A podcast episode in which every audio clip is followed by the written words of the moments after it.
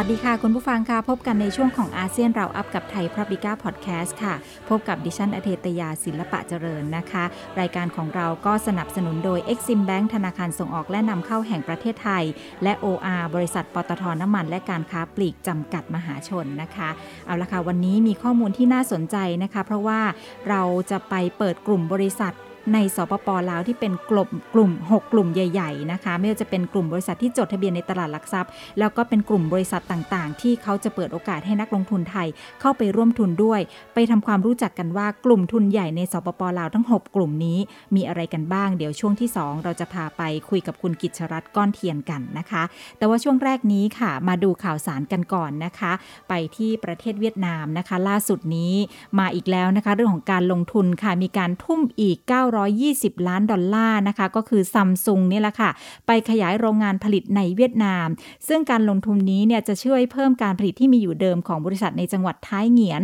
สำหรับการผลิตแผงวงจรพิมพ์ หรือว่าเรียกว่า PCB แล้วก็ส่วนประกอบโทรศัพท์ต่างๆ โดยการลงทุนครั้งนี้จะทำให้มูลค่าการลงทุนรวมของซัมซุงเนี่ยเพิ่มเป็น 2,270 ล้านดอลลาร์นะคะ รัฐบาลเวียดนามก็เพิ่งถแถลงไปเมื่อเร็วๆนี้ค่ะ ตอนนี้ก็หลั่งไหลเข้าไปอย่างไม่หยุดยั้งในเวียดนามนะคะ มาดูที่ประเทศกัมพูชานี่ก็มีข่าวดีเหมือนกัน อันนี้เป็นการค้าข้ามแดนระหว่างไทยกับกัมพูชา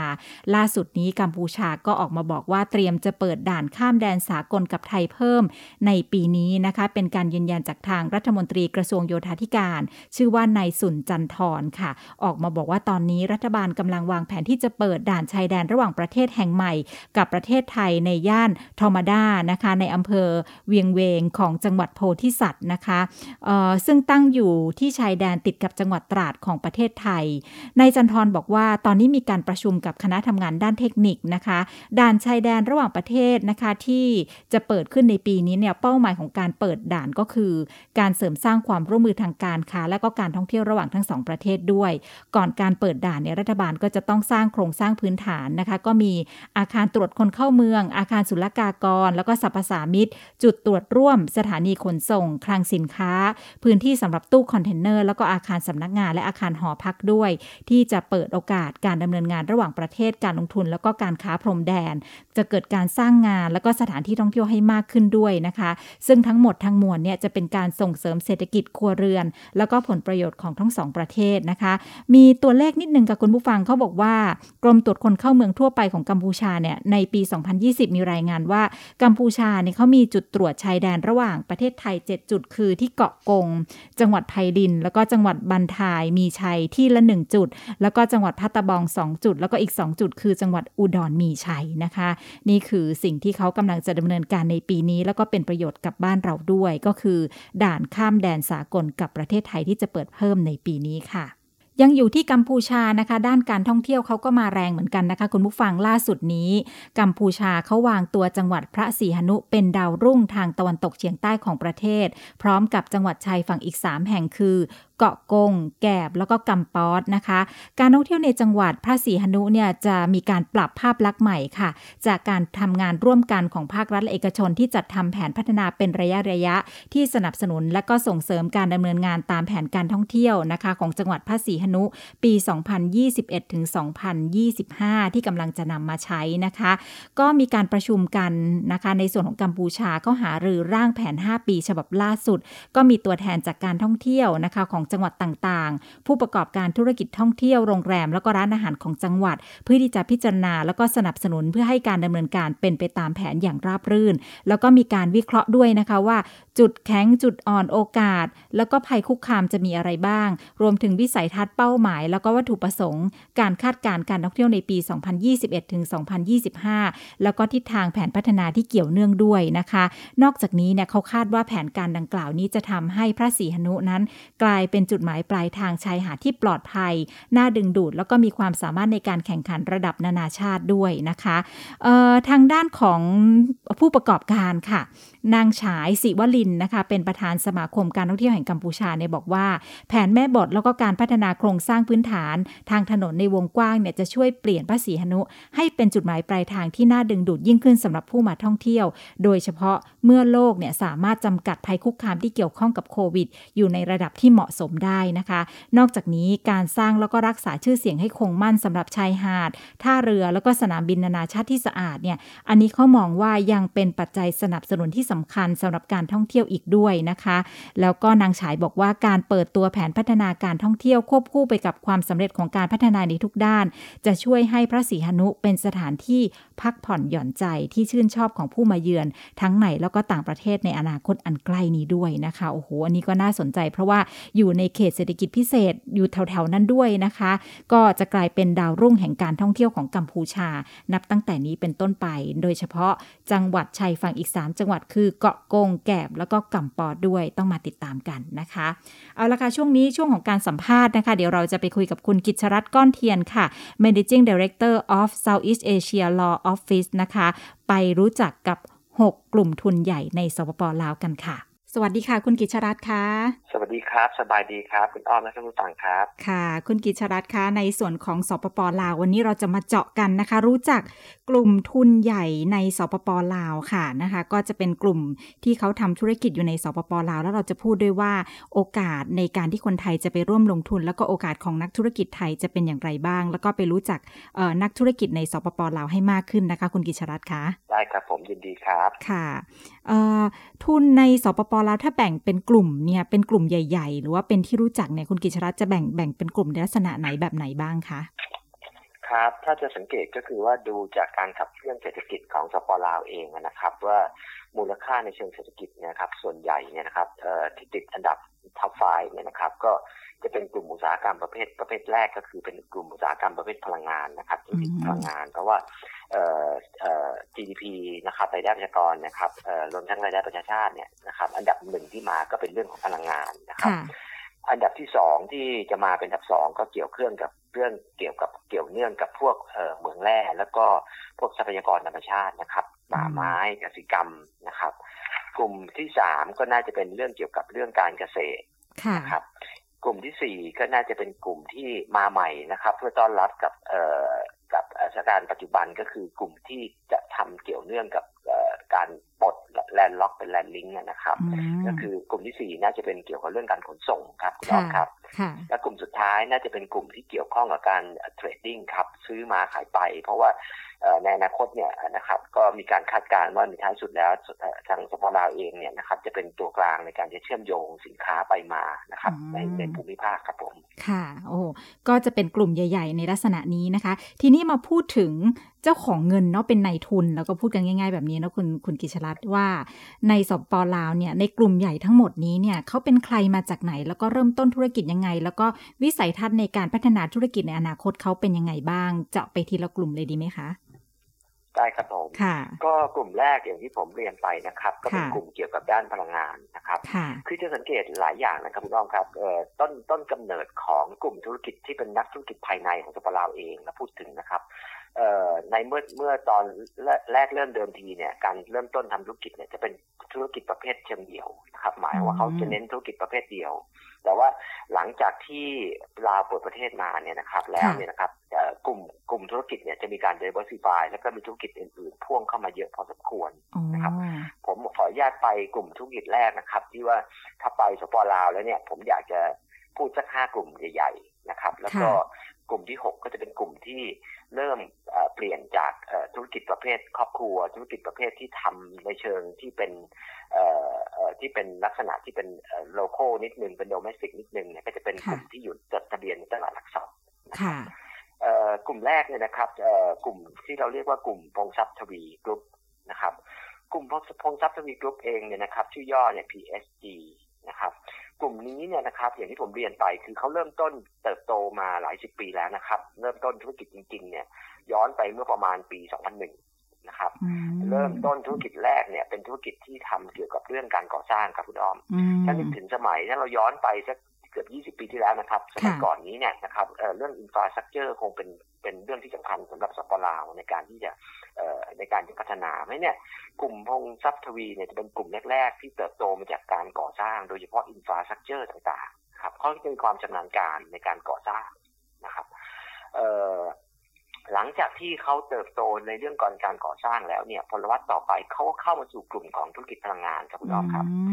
เขาเข้ามาทำธุรกิจพลังงานเนี่ยในช่วงต้นๆที่เข้ามาในธุรกิจพลังงานแน่นอนครับ ก็เข้ามาดูในเรื่องของการทำเขื่อนนะครับเขื่อนพลังน้ำนะครับ แต่ว่าอย่างที่ผมเรียนครับเขาจะ diversify มากขึ้น อันที่หนึ่งโดยตัวเขาเอง อันที่สองคือโดยสภาพปัจจุบันนะครับเขา diversify ธุรกิจพลังงานเนี่ยออกเป็นหลายอย่างด้วยกัน ก็คือเขาเริ่มบุกสู่พลังงานพลังงานทางทางเลือกครับคุณอ้อมครับไม่ว่าจะเป็นพลังงานทางเลือกที่เป็นพลังงานลมนะครับ พลังงานแสงอาทิตย์อย่างเงี้ยนะครับ ก็กลุ่มพงชัพทวีก็ขยายไปสู่กลุ่มธุรกิจพลังงานนะครับ ผมยกตัวอย่างนิดหนึ่งแล้วกันนะครับว่าความที่เป็นกลุ่มที่มีค่อนข้างจะมีอิทธิพล แล้วก็มีมีผลในการในอยู่ในกลุ่มพลังงานเนี่ยนะครับ ล่าสุดเนี่ยนะครับคุณอ้อมครับ ก็มีกลุ่มบริษัท อันนี้เป็นข่าวอยู่แล้วนะครับ เมื่อมกราปีเมื่อเมื่อเดือนที่ผ่านมาเองนะครับ ทางกลุ่มบางจากนะครับ ก็เข้าไปซื้อหุ้นร่วมทุนกับ กลุ่มพงศสวีเนี่ยแหละครับ ในการร่วมทุนในเกี่ยวเกี่ยวกับเรื่องการทำธุรกิจพลังงานนะครับ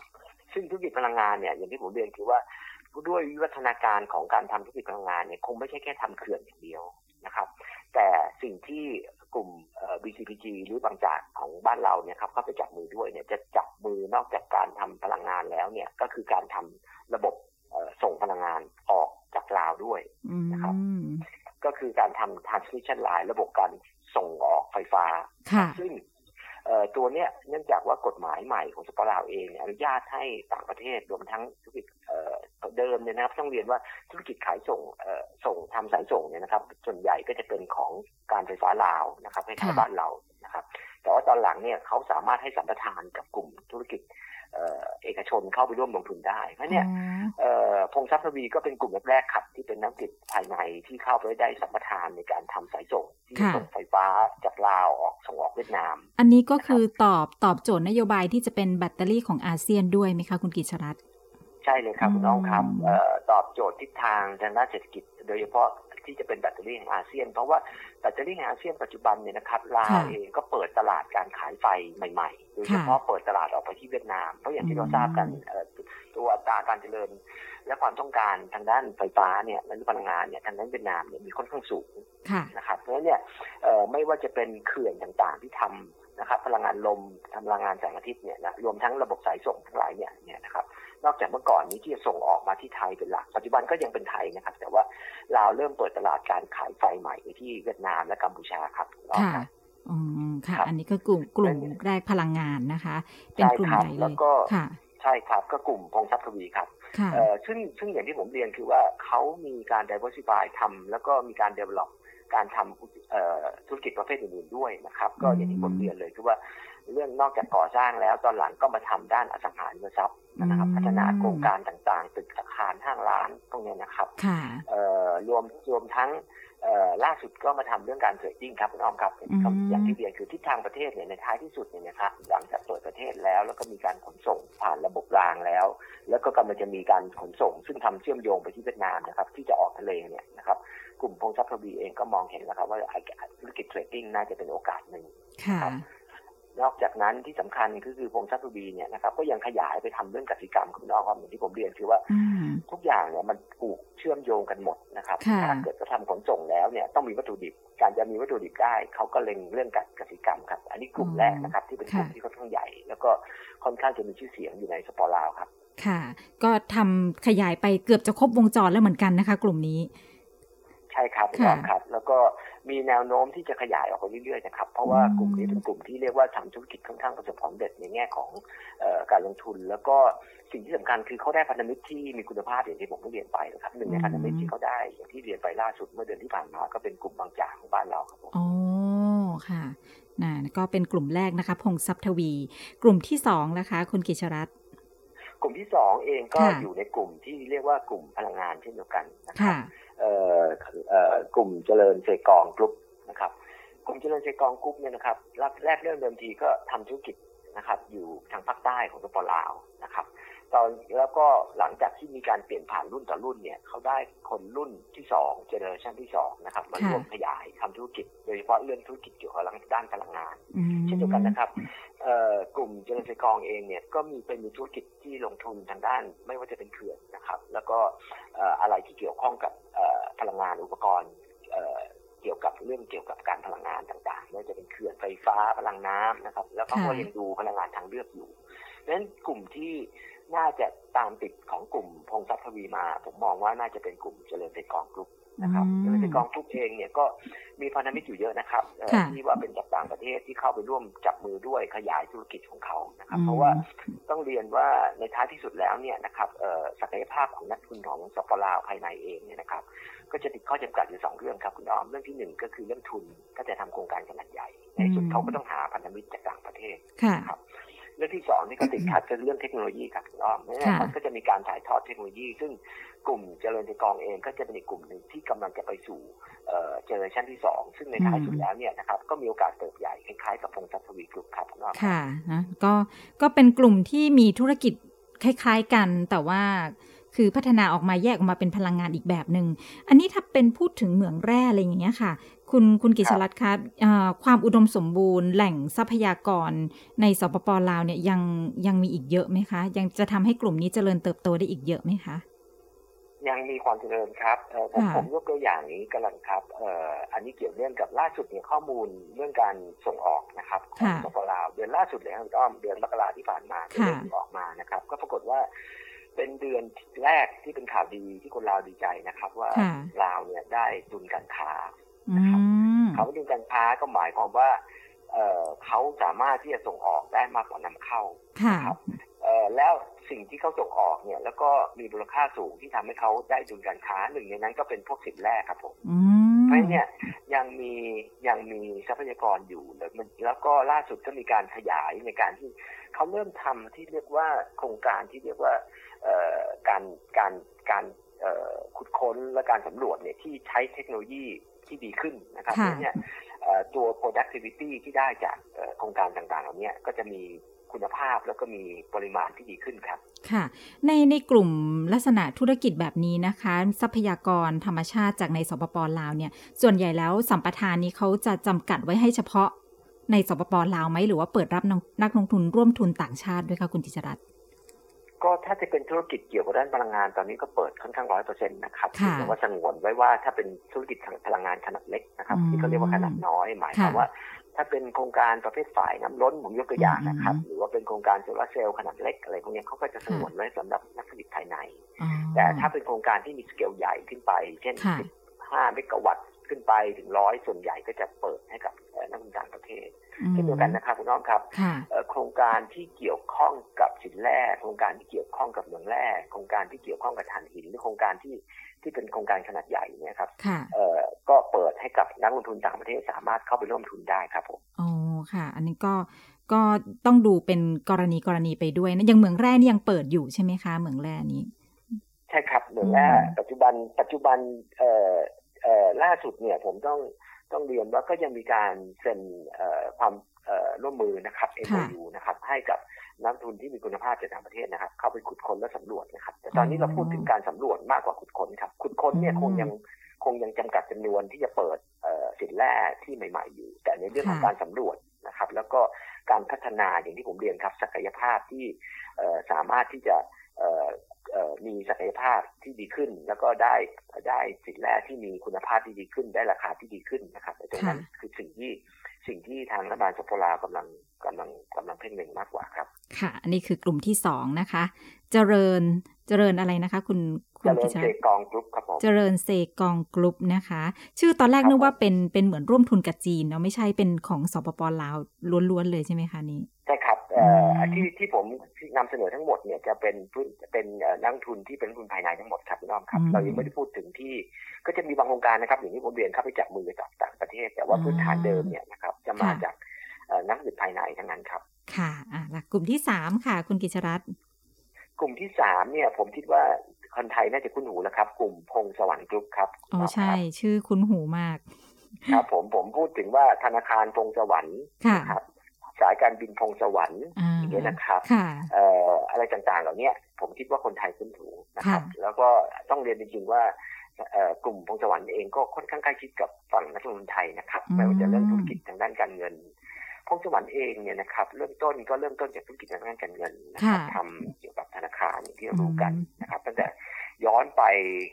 เปิดมาสักประมาณสัก สามสิบกว่าปีที่แล้วนะครับ ก็เริ่มจากตรงนั้น แล้วก็ในขณะเดียวกันเนี่ยพงสวรรค์เองเนี่ยทำคู่ขนาก่อนที่จะมาเป็นธนาคารเนี่ย เริ่มแรกเริ่มเริ่มดีเป็นธุรกิจครอบครัวนะครับคุณอ้อมครับธุรกิจที่ทำเกี่ยวกับไม้แปรรูปอยู่ทางภาคใต้ของลาวหรือที่แขวงสวรรณเขตนะครับแต่อย่างที่ผมเรียนคือเขาเติบโตมาจากธุรกิจที่เป็นเกี่ยวกับกสิกรรมป่าไม้นะครับแล้วหลังจากนั้นเนี่ยเมื่อเมื่อมาถึงจุดจุดหนึ่งเนี่ยนะครับเขาก็เริ่มขยายมาทำตัวที่เรียกว่า ธนาคารและสถาบันการเงินนะครับแล้วก็ที่สำคัญมากกว่านั้นตอนนี้อย่างที่ผมเรียนคือว่าเขาก็เริ่มขยายไปอีกหลายธุรกิจนะครับหนึ่งในนั้นก็คือธุรกิจเกี่ยวกับเรื่องที่เกี่ยวข้องกับตัวที่เราเรียกว่าพลังงานก็คือ ไปลงทุนเกี่ยวกับทำเกี่ยวกับนำเข้าน้ำมันนะครับทำปั๊มอย่างเงี้ยนะครับที่ค่อนข้างทันสมัยนะครับน้องครับ แล้วก็นอกจากนั้นก็ยังไปลงทุนที่เกี่ยวข้องกับ ธุรกิจโลจิสติกนะครับซึ่งล่าสุดเนี่ยนะครับอย่างที่เราคงหลายท่านคงเคยได้ยินว่าดาสปปลาวเองเนี่ยนะครับกำลังทำเราเรียกว่าเวียนเทียนโลจิสlogistics park ครับก็คือเป็นเป็นเป็นท่า เรียกว่าเขาเรียกเรียกว่า dry port นะครับหรือว่าเป็นท่าบกในการที่จะไปรับขนส่งสินค้าที่จากจากไทยเองรวมทั้งจากจีนลงมาแล้วก็ส่งออกนะครับนั่นเนี่ย เขาก็จะขยายไปสู่เรื่องอทำธุรกิจที่เกี่ยวข้องกับตัวการขนส่งหรือโลจิสติกแบบครบวงจรครับ อืมค่ะโอ้กลุ่มนี้ค่ะครับกลุ่มนี้ก็ก็ใกล้ชิดกับนักลงทุนไทย อันที่นักลงทุนไทยไปลงทุนด้วยกับทางพงสวรรค์นี่มีอะไรบ้างคะคุณกิษรัตน์งสวรรค์เองเนี่ยนะครับจริงๆนะปัจจุบันเนี่ยที่ไทยลงลงทุนด้วยตั้งแต่ตั้งแต่เริ่มเริ่มในสมัยช่วงการทำแปรรูปกสิกรรมนะครับป่าไม้ ก็มีนักทุนนักลงทุนที่เข้าไป แต่อันนี้เราพูดถึงเมื่อเมื่อเกือบสามสิบปีที่แล้วนะครับพี่น้องครับ แล้วก็หลังจากนั้นมาพอเขามีศักยภาพเองเนี่ยเขาก็มาต่อยอดทำธุรกิจอย่างที่ผมเรียนคือธนาคารสายการบิน ซึ่งตรงนี้เนี่ยก็จะมีกลุ่มทั้งธนาคารไทยนะครับ ที่เข้าไปจับมือด้วยนะครับรวมทั้งกลุ่มนักธุรกิจไทยที่อยู่ในแวดวงของทางด้านการเงินนะครับ ที่เข้าไปช่วยนะครับที่แบบเข้าไปวางระบบ แล้วก็ไปจัด ระบบของธนาคารเขานะครับแล้วก็เชื่อมโยงนะครับที่เราเรียกว่า banking system ที่เราใช้สำหรับธนาคารในการที่จะในการทำธุรกิจเชื่อมโยงระหว่างไทยกับลาวครับค่ะ อ่านี่คือกลุ่มที่สามนะคะ กลุ่มที่สี่อ้อมเห็นชื่อแล้วก็แหมคุ้นนะ อะไรเอิ้นดาวก็ได้ใช่ไหมคะ คือประโยคนี้ ดาวเฮืองใช่ไหมคะ ใช่ครับกลุ่มดาวเฮืองเนี่ย ผมคิดว่าเป็นเป็นเป็นเอ่ออะไรที่คนไทยคุ้นชื่อที่สุด ใช่เพราะโฆษณาตอนนั้นเปิดตัวมาแล้วแบบโอ้โหทุกคนแบบฮือฮามาก แล้วก็ประโยคเนี้ยทำให้เราได้ใกล้ชิดกับสปปลาวมากขึ้นด้วยนะคะ คุณกิจรัตรู้จักดาวเฮืองมากขึ้นเขาประสบความสำเร็จนะ ตอนนั้นไม่รู้กี่ปีมาแล้วเนาะตอนนั้น เออจริงๆดาวดาวเฮืองเนี่ยนะครับเขาเริ่มธุรกิจมาเกือบ สี่สิบปีที่แล้วนะครับก็มาจากพื้นฐานจริง ๆ ก็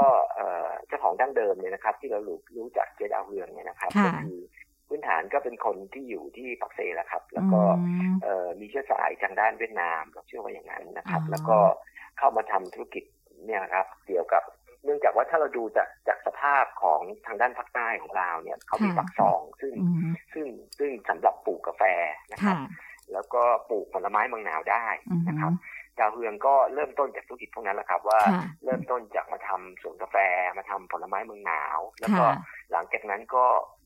โตไวเปลี่ยนโฉมในแง่ที่ว่าเขาสามารถเทียบแปรรูปแล้วก็ส่งออก ต้องยอมรับว่าคุณภาพของกาแฟนะครับ ที่ปลูกอยู่ปักซองทางทางสวนเขตทางปักช่องเนี่ยนะครับซึ่งข้างบนมีภูมิอากาศดีมากทั้งรอบผมไปหลายครั้งแล้วพวก พวกเราถ้าไปเที่ยวก็จะชอบนะครับว่าอากาศค่อนข้างเย็นแล้วก็แล้วก็อากาศค่อนข้างดีมากนะครับขึ้นเวลาขึ้นไป เพราะนี่ผลผลิตที่ได้ที่ดาวเรืองทำเนี่ยนะครับเขาก็พัฒนาจากกาแฟพื้นบ้านนะครับ เป็นกาแฟที่ได้รับมาตรฐานสากลต้องเรียนว่ากาแฟยี่ห้อดัง ๆ เนี่ยนะครับต้องเรียนเลยว่าเม็ดเมล็ดกาแฟนะครับ ที่ผลิตเนี่ยก็มาจากกลุ่มดาวเรืองเป็นจำนวนเยอะมากครับ ผมผมผมต้องเรียนได้เลยว่าไม่ว่าจะเป็น ที่จะเป็นของไทยเองนะครับ ก็เราก็ซื้อมาจากทางปักซองเหมือนกัน ก็ไม่ว่าจะเป็นอเมซอนหรือสตาร์บัคเลยพวกนี้นะครับเราก็ผมที่บอกครับผมไม่เนี่ยพัฒนาการเขาค่อนข้างเติบโต แล้วเขาก็ได้พันธมิตรที่ดี แล้วก็ต้องเรียนว่าวิสัยทัศน์ในการทำธุรกิจเนี่ยค่อนข้างค่อนข้างจะเป็นสากลมากครับอ๋อคือกาแฟที่ดัง ๆ แบรนด์ดัง ๆ นี้คือส่วนใหญ่ก็จะเป็นกาแฟของทางดาวเฮือง ซะส่วนใหญ่ใช่ครับใช่ครับ ก็เออคือเขาไม่ใช่แค่ทำแค่แบรนด์ของตัวเองนะครับกาแฟดาว แล้วก็เอ่อ นอกจากผมต้องเรียนว่าเอ่อเขาก็มีการส่งตัวเมกาแฟด้วยนะครับให้กับดังแบรนด์ดัง ๆ ไป แล้วก็ต้องเรียนว่าคุณภาพของเมกาแฟเนี่ยนะครับค่อนข้างดีมากแล้วก็เป็นที่ยอมรับเนี่ยทำให้กลุ่มดาวเรืองเนี่ยเติบโตได้ในธุรกิจนี้นะครับแล้วนอกจากนั้นเนี่ยคุณน้องครับเขาก็ทำเดี๋ยวนี้มีวัฒนการมีรูปแบบกาแฟแบบใหม่ ๆ ออกมามากมายเลยนะครับที่ที่ที่ส่งออกแล้วก็ แล้วก็ที่สำคัญคือเป็นธุรกิจส่งออกที่ไม่ใช่แค่เพียงกาแฟนะครับอะไรที่เกี่ยวข้องกับผลไม้แปรรูปด้วยครับ ถ้าเขาเคยทานผลไม้แปรรูปของของดาวเรืองเนี่ยนะครับก็ก็จะเห็นได้เลยว่าก็เป็นเป็นผลไม้ที่ค่อนข้างมีคุณภาพ แล้วก็แปรรูปเนี่ยก็ตอบโจทย์ตลาดพอสมควรครับ ค่ะ ตอนนี้เขาพัฒนาธุรกิจที่แตกลายจากธุรกิจเกษตรแปรรูปเนี่ยไปเป็นอะไรยังไงบ้างคะตอนนี้ค่ะ ดาวเฮืองปัจจุบันเนี่ยนะครับธุรกิจหลักเนี่ยก็คงน่าจะเป็นยังคงเป็นกาแฟอยู่ เพราะว่าขนาดของขนาดของธุรกิจเขาค่อนข้างใหญ่ แล้วก็ต้องต้องเรียนตามตรงว่าเขายืนเป็นเบอร์ number number one เนี่ยครับในเฉพาะลาวมาเป็นระยะเวลาที่ยาวนานนะครับส่วนเรื่องธุรกิจอื่นๆที่ทำออกไปด้านนอก จริง ๆ ผม เท่าที่ติดตามดูเนี่ยนะครับ ถ้าเขาคงอยากจะขยายเกี่ยวกับเรื่องการธุรกิจท่องเที่ยวธุรกิจ farming contract ธุรกิจอะไรต่างๆพวกนี้ครับ แต่เพอเอิญ ก็ด้วยเรื่องเกี่ยวกับโควิดนะครับ เพราะว่าจริงๆดาวเรืองเนี่ยมีความชำนาญหลายเรื่องนะครับแล้วเขาก็มองเรื่องเกี่ยวกับ trading ด้วยนะครับ ธุรกิจที่ส่งสินค้าจากลาวนะครับพ่วงไปกับกาแฟรวมทั้งผลไม้แปรรูปไปด้วยอย่างนี้ครับแล้วก็นำเข้ามาด้วย เพราะเนี่ยเขาจะมีความชำนาญเรื่องไม่ใช่แค่เรื่องการผลิตครับแต่เรื่องการทำ trading ที่จะส่งออกมาต่างประเทศ แล้วก็นำสินค้าจากข้างนอกเข้าไปขายด้วยครับค่ะ เพราะว่าถ้าพูดถึงดาวเฮืองกับ กับคนไทยเนี่ยเราจะรู้สึกเลยว่าเขาคือสินค้าพรีเมียมที่เข้ามาในไทยเนาะตอนนั้นที่เราคุ้นเคยกันนะคะคุณกิษรัตน์ใช่ครับ เพราะว่าต้องยอมรับอย่างว่าผมเองเนี่ย ตั้งแต่ไปอยู่สปลาวเมื่อหลายสิบปีที่แล้วเนี่ยนะครับสินค้าประจำถิ่นที่ได้รับครั้งแรกก็น่าจะเป็นสินค้าจากดาวเลยนะครับ แล้วก็เป็นอะไรที่เป็นของฝากอยู่ตามสนามบินแม้แต่สนามบินบ้านเรานะครับน้องครับ ก็เราจะเห็นร้านดาว อยู่ทั้งไม่ว่าจะเป็นสนามบินดอนเมืองรวมทั้งสุวรรณภูมิครับค่ะนะเติบโตเขาประกวดหน้าร้านอยู่ที่เราด้วยนะครับ ค่ะ เติบโตได้อย่างสวยงามแล้วก็ต่อเนื่องด้วยนะคะค่ะครับผม กลุ่มที่ห้าค่ะ คุณกิจรัต กลุ่มที่ห้าเนี่ยฟังดูเราอาจจะไม่คุ้นชื่อ แต่จริง ๆ ค่อนข้างเป็นกลุ่มธุรกิจที่มีศักยภาพมากนะครับพีทีลาวกรุ๊ปนะครับพีทีลาวกรุ๊ปเนี่ยดั้งเดิมเนี่ยนะครับเขาทาธุรกิจเกี่ยวกับเรื่องการก่อสร้างเขาจะนานเรื่องการก่อสร้างนะครับ แล้วก็เขากระโดดเข้ามาเลือกมาทำเกี่ยวกับธุรกิจพลังงานครับแล้วก็เขาเดินเวอร์ซิฟายทำธุรกิจหลายอย่างครับทำธุรกิจอสังหาริมทรัพย์นะครับ ที่สำคัญคือกลุ่มนี้น่าจะตามองครับคุณน้องครับจะเรียกได้ว่าเป็นกลุ่มบริษัทแรก ๆ ที่เป็นทุนที่สามารถเข้ามาระดมทุนในตลาดหลักทรัพย์บ้านเราได้นะครับเพราะเนี่ยกลุ่มนี้ผมคิดว่าเป็นเจเนอเรชันที่สองเช่นเดียวกันนะครับพื้นฐานดั้งเดิมเนี่ยก็เติบโตอย่างที่ผมเรียนครับ จากการก่อสร้างอสังหาริมทรัพย์แล้วก็เข้าไปสู่ธุรกิจพลังงานนะครับถ้าเราติดตามข่าวในตลาดในเกี่ยวกับเรื่องตลาดทรัพย์บ้านเราเนี่ยก็จะมีกลุ่มธุรกิจลาวกลุ่มหนึ่งนะครับที่เข้ามา ซื้อบริษัทก่อสร้างในไทยนะครับที่อยู่ในอยู่ในตลาดหลักทรัพย์ แล้วก็มีการระดมทุนผ่านตลาดหลักทรัพย์ไทย เพื่อที่เอาไปลงทุนเกี่ยวกับธุรกิจก่อสร้างทั้งในสปปลาวและที่อื่นนะครับเพราะเนี่ยกลุ่มนี้เป็นกลุ่มที่ผมคิดว่าจะเป็นกลุ่มที่ค่อนข้างจะ ก้าวกระโดดในแง่ที่ว่ามองเห็นโอกาสในการที่จะเชื่อมโยงนะครับตลาดลาวกับตลาดต่างประเทศโดยเฉพาะกับไทยครับ อืมค่ะ แล้วแล้วตอนนี้ที่โดดเด่นมาก แล้วก็มูลค่าในตลาดสูงมาก ๆ นี่คือกลุ่มเป็นธุรกิจในกลุ่มไหนของในเครือพีทีอะคะ ลุ่มพีทีจริง ๆ ที่ค่อนข้างโดดเด่นน่าจะเป็นธุรกิจพลังงานครับ แล้วก็ต้องเรียนว่าไม่เพียงแต่ผมผม ผมก็ก็นอกจากพลังงานแล้วเนี่ยนะครับเอ่อก็เรื่องการก่อสร้างนะครับเขาค่อนข้างชำนาญมาก แล้วก็ผมต้องเรียนว่าธุรกิจอื่นๆเอ่อเช่นนะครับเอ่อเครื่องดื่มน้ำอัดลมอย่างเงี้ยชื่อดังที่สุดนะครับเขาก็ร่วมทุนอยู่ด้วยนะครับ แล้วก็ผลิตอยู่ในสปอร์ลาวเลยนะครับแล้วก็มีการส่งออกด้วยนะครับแล้วก็ ก็เป็นกลุ่มที่ค่อนข้างมีศักยภาพ แล้วก็ได้พันธมิตรที่ค่อนข้างเป็นสากล เพราะเนื่องจากว่าต้องเรียนว่า generation ที่สองเขาเนี่ยนะครับเป็นเป็น generation ที่ค่อนข้างจะไปเรียนอยู่ต่างประเทศ แล้วก็มีพื้นฐานในการทำธุรกิจอยู่ต่างประเทศเพราะเนี่ยเขาก็จะค่อนข้างจะมีโอกาสที่จะเติบโตผมว่ากลุ่มนี้เป็นกลุ่มที่น่าจับตามอง ถ้าเขาสามารถที่จะมาสร้างขยายปีกมาที่ตลาดหลักทรัพย์ไทยได้เนี่ยผมคิดว่าโอกาสที่เขาจะเติบโตในภูมิภาคจะมีครับ ค่ะอะ ทีนี้กลุ่มสุดท้ายแล้วค่ะ จริง ๆ มีเยอะเลยเนาะคุณกิชรัตแต่เนื่องจากเวลาเราเนี่ย ถ้าจะไล่ไปเราก็คัดมาเด่นๆ สักหกกลุ่มนะคะ กลุ่มสุดท้ายกลุ่มที่หกค่ะ ได้ครับ กลุ่มที่หกเนี่ย ต้องคือกลุ่มที่จดทะเบียนอยู่ในตลาดทรัพย์สปลาวเลยนะครับ เรียนนิดนึงว่ากลุ่มนี้เป็นกลุ่มใหญ่นะครับ มีทั้งหมดปัจจุบันเนี่ยนะครับ หลังจากลาเปิดตลาดทรัพย์มาได้ประมาณ11 ปี 12 ปีปีนี้นะครับ เอ่อก็มีบริษัทที่เข้าไปจดทะเบียน แล้วก็ลิสต์เอ่อมีการเทรดหุ้นอยู่ในตลาดหลักทรัพย์สปลาวทั้งหมด 11 บริษัทครับคุณอ้อมครับซึ่งกลุ่มทั้ง 11 บริษัทเนี่ยก็เป็นอีกกลุ่มหนึ่งที่ที่มีศักยภาพมากนะครับ มากแล้วก็มีความเป็นมืออาชีพนะครับ เพราะเขาผันตัวเองจากบริษัทจำกัดนะครับจากที่ครอบครัวสามารถที่จะทำให้เป็นบริษัทมหาชนได้นะครับ ซึ่งกลุ่มนี้นะครับ เป็นกลุ่มที่น่าสนใจในแง่ที่ว่า หนึ่งนะครับ คือเขามีความเป็นมืออาชีพสองในเรื่องของการระดมทุนผ่านตลาดทรัพย์จากเดิมซึ่งช่องทางในการระดมทุนเนี่ยนะครับ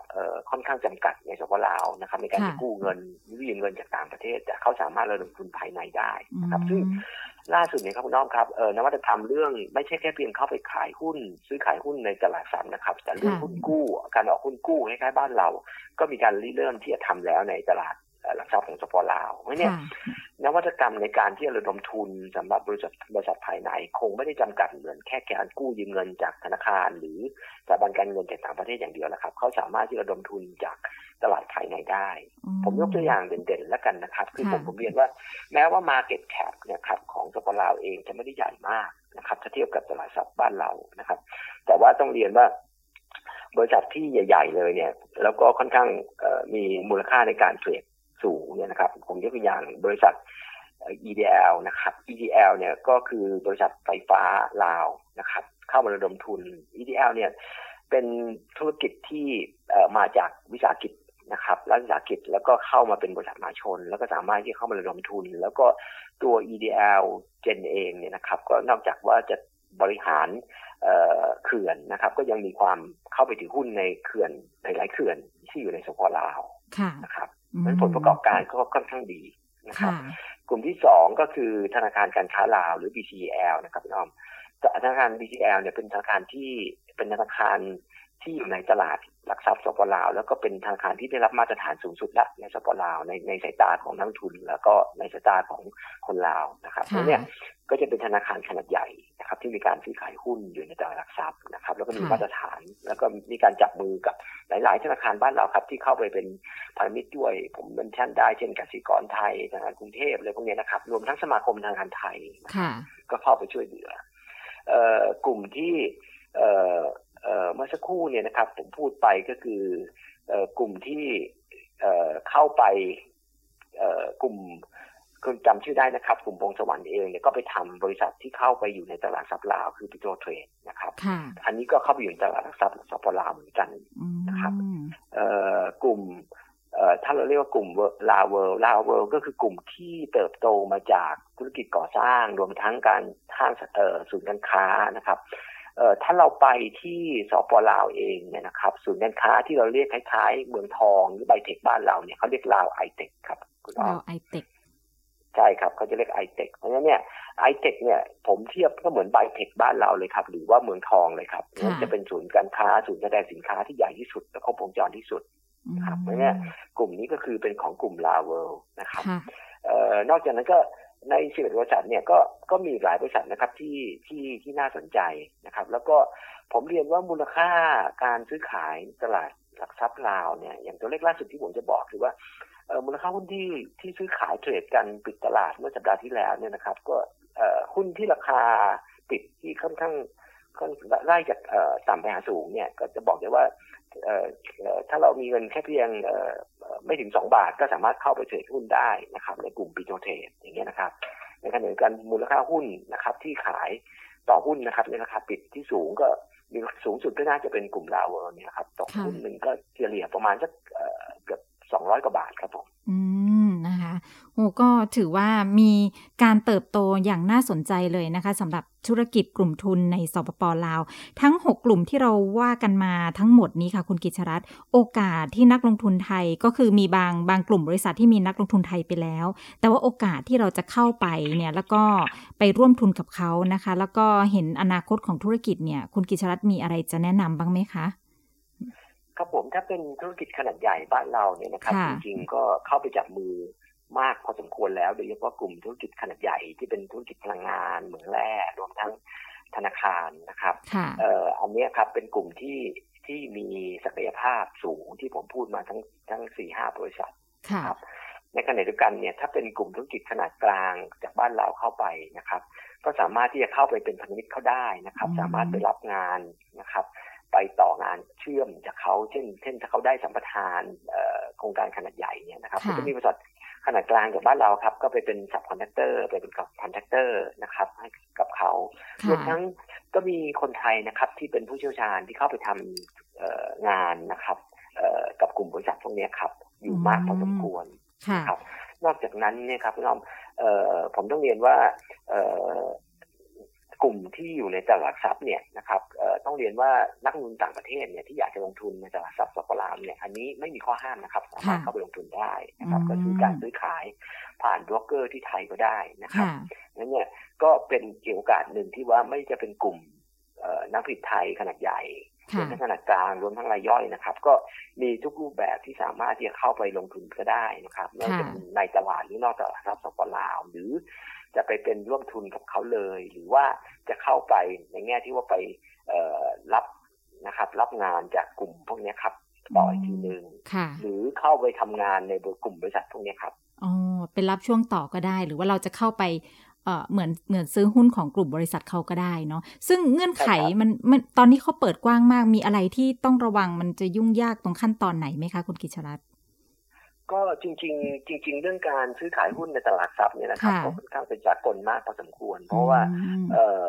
ตลาดทรัพย์ลาวเนี่ยต้องเรียนว่าต้นแบบของเขาจริงมาจากตลาดทรัพย์ของเกาหลีใต้นะครับระบบการเทรดหุ้นอะไรต่างๆนะครับเพราะเป็นการร่วมลงทุนร่วมกันระหว่าง รัฐบาลสปป.ลาวกับทางตลาดหลักทรัพย์เกาหลีใต้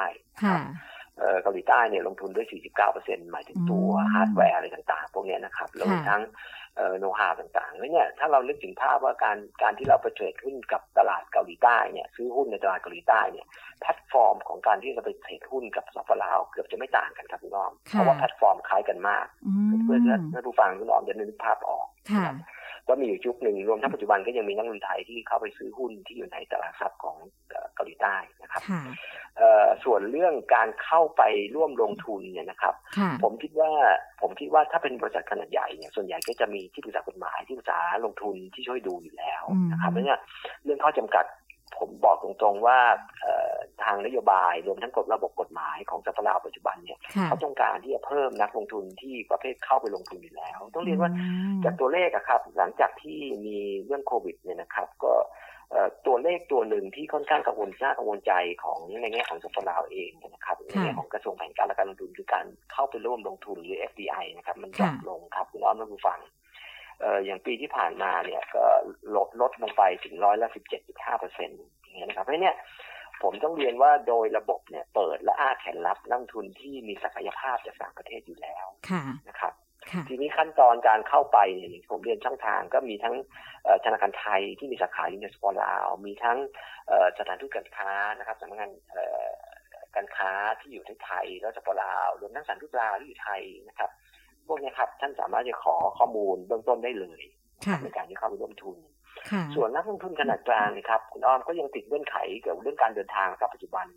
ก็ยังมีกฎระเบียบอยู่พอสมควรในการที่จะเราจะเข้าไปรับงานนะครับ เพราะว่าล่าสุดเนี่ยการที่จะเดินทางเข้าไปเนี่ยก็ต้องก็ต้องมีเงื่อนไขการที่ว่าทางฝั่งของบริษัทลาวเองก็ต้องไปขอพวกวิสวีซ่า work permit อะไรกับเรานะครับ แต่ว่าปัจจุบันก็เริ่มเปิดมากขึ้นครับ ล่าสุดเนี่ยเมื่อวันที่ 16 ที่ผ่านมาเองนะครับเขาก็ทางลาวเองก็กำหนดการเปิดประเทศเป็นสามเฟสนะครับ ซึ่งเฟสแรกเนี่ยมกราถึงมีนาเนี่ยก็จริงๆ ก็เปิดให้กับนักธุรกิจรวมทั้งผู้เชี่ยวชาญเข้าไปได้แล้วแต่เขาจำกัดอยู่แค่ห้าแขวงเฟสที่สองเนี่ยก็จะขยายเปิดด่านนะครับ เปิดสนามบินนะครับ เกือบจะเรียกว่าเปิดด่านทั้งหมดเก้าด่าน แล้วก็เปิดสนามบินหลักๆ ที่เป็นสนามบินจากลคือนครหลวงเวียงจันทร์กับหลวงพ่อบางนะครับเฟสที่สามเนี่ยก็คือเขามองว่าตั้งแต่กรกฎานะครับหนึ่งเดือนกรกฎาเป็นต้นไปเนี่ยถ้าไม่มีปัจจัยเรื่องโควิดระบาดมากมายเนี่ยเขาก็จะเปิดประเทศประเทศแบบร้อยเปอร์เซ็นต์ครับ ค่ะก็เติบโตอย่างต่อเนื่องอย่างที่บอกนะคะ แล้วกลุ่มทุนเขาก็น่าสนใจนะคะ ถ้าแยกเป็นกลุ่มเนี่ยก็ค่อนข้างครอบคลุมเหมือนกันนะคะ คุณกิจรัตครอบคลุมในส่วนที่เขามีทรัพยากรอยู่ในประเทศอยู่แล้วนะคะ แล้วก็ขยายการลงทุนได้อย่างคุ้มค่าเลยนะคะ ค่ะ ถ้าถ้านักลงทุนจะเข้าไปอย่างที่คุณกิจรัตบอกเนาะว่าถ้าเป็นบริษัทใหญ่เนี่ยก็จะมีบริษัทที่ปรึกษาดูแลอยู่ด้วยใช่ไหมคะอันนี้ ใช่ครับใช่ครับ เพราะว่าปัจจุบันก็เนื่องจากว่าเงื่อนไขอะไรที่ออกมาใหม่มากพอสมควรอย่างที่เราทราบกันนะครับว่ารัฐบาลลาวเนี่ยก็มุ่งเน้นเรื่องการเปิดตลาด แล้วก็เรื่องเกี่ยวโดยเฉพาะอิทธิพลจากการที่เขาเชื่อมโยงรถไฟรถไฟนะครับ และชาวจีนนะครับเขากำลังจะเปิด ทางออกสู่สู่ทะเลกับเวียดนาม เพราะฉะนั้นเนี่ยลักษณะธุรกิจปัจจุบันเนี่ยนะครับ new normal เนี่ยครับอาจจะเข้ามาแทนที่กับแพลตฟอร์มในอดีตที่ว่าเราสามารถจะเดินเข้าไปหาได้เลยอะไรนองนี้นะครับปัจจุบันก็ก็จะมีช่องทางที่มีโอกาสใหม่ๆครับ ที่เราเราเราน่าจะมีโอกาสครับ ค่ะนะโอกาสมากขึ้นแล้วเนาะเราเปิดเปิดเพื่อนบ้านระหว่างกันสปปลาวหลายคนอาจจะมองว่าเข้าไปยากด้วยระบบการปกครองของบ้านเขา แต่ในภาคธุรกิจนี้ถือว่าตอนนี้เปิดรับอย่างเต็มที่เลยนะคะ คุณกิจรัตน์ใช่ครับ ต้องเรียนว่าโดยโดยตัวระบบการเมืองเอง ปัจจุบันเราเองก็เปลี่ยนยุคมาเป็นผู้นำนะครับ ท่านนายกรัฐมนตรีนะครับ ท่านค่อนข้างมีวิสัยทัศน์มากพอสมควร ท่านประธานประเทศเอง ท่านก็เขาเก่งมากเรื่องการต่างประเทศเพราะฉะนั้นเนี่ย ก็ค่อนข้างจะเปิดรับนักนักลงทุนจากต่างประเทศที่มีคุณภาพมากขึ้นเยอะมากนะครับ อันที่สองก็คือว่าช่องทางต่างๆเนี่ยนะครับในการที่จะเข้าไปเนี่ยนะครับมีช่องทางมากขึ้น แล้วเราก็เป็นประเทศเพื่อนบ้านที่ใกล้ชิดที่สุดนั้นเนี่ยไม่ว่าจะยังไงก็แล้วแต่เนี่ยนะครับผมก็ยังมองว่าไทยมีโอกาสมากกว่าประเทศอื่นแน่นอนครับ ค่ะเอาละค่ะวันนี้ต้องขอบพระคุณคุณกิจรัตน์นะคะ ได้ข้อมูลเยอะเลยค่ะ รู้จัก กลุ่มทุนในสปปลาว6กลุ่มใหญ่ด้วยกันโอกาสหน้า เดี๋ยวเรามาขยายความในกลุ่มอื่นๆอีกนะคะ วันนี้ขอบพระคุณค่ะ ครับยินดีครับ ขอบคุณค่ะ สวัสดีค่ะค่ะคุณกิจชรัตก้อนเทียนนะคะ Managing Director of Southeast Asia Law Office นะคะ ก็เป็นที่ปรึกษาให้กับนักธุรกิจนักลงทุนไทยที่จะลงทุนในสปปลาว แล้วก็เป็นผู้ที่อินไซต์เรื่องของภาคธุรกิจในสปปลาวเป็นอย่างดีนะคะ วันนี้ก็มาเปิดให้เราได้ทำความรู้จักกับ 6 กลุ่มใหญ่นะคะ ในสปปลาวที่เป็นกลุ่มทุนใหญ่ ๆ เลย ไม่ว่าจะเป็นกลุ่มพงกลุ่มพงทรัพย์ทวีกลุ่มนะคะ อันนี้เป็นกลุ่มที่โดดเด่นเรื่องของพลังงาน กลุ่มที่ 2 คือกลุ่มเจริญเซกองกลุ่มนะคะ เป็นกลุ่มที่ทำธุรกิจเกี่ยวกับเมืองแร่อันนี้ก็เปิดให้ต่างชาตินะคะ ได้เข้ามาร่วมลงทุนด้วยนะคะ แต่ถ้าเป็นพลังงานในขนาดเล็ก ๆ แล้วยังเป็นการสงวนให้กับคนในสปปลาวอยู่นะคะ ส่วนกลุ่มที่ 3 ก็เป็นกลุ่มพงสวรรค์กลุ่มค่ะ อันนี้ใกล้ชิดกับนักลงทุนไทยมาก ๆ นะคะ มีทั้งสายการบินมีทั้งธนาคาร มีทั้งการนำเข้าน้ำมัน มีการทำปั๊มน้ำมันที่ทันสมัย แล้วก็มีการลงทุนด้านการขนส่งด้วย ส่วนกลุ่มที่ 4 เราก็คุ้นเคยกันดีนะคะ กลุ่มดาวเฮืองกลุ่มนะคะ ก็เติบโตมาจากกาแฟนะคะ แล้วก็พัฒนามาผลไม้เมืองหนาว แปรรูปเพื่อการส่งออก ตอนนี้ก็ถือว่าเป็นสินค้าพรีเมียมสำหรับในบ้านเรา กลุ่มที่5นะคะกลุ่ม PT ลาวกลุ่มค่ะ ก็เป็นกลุ่มที่เติบโตมาจากธุรกิจการก่อสร้าง ตอนนี้โดดเด่นเรื่องของพลังงานอสังหาริมทรัพย์นะคะ แล้วก็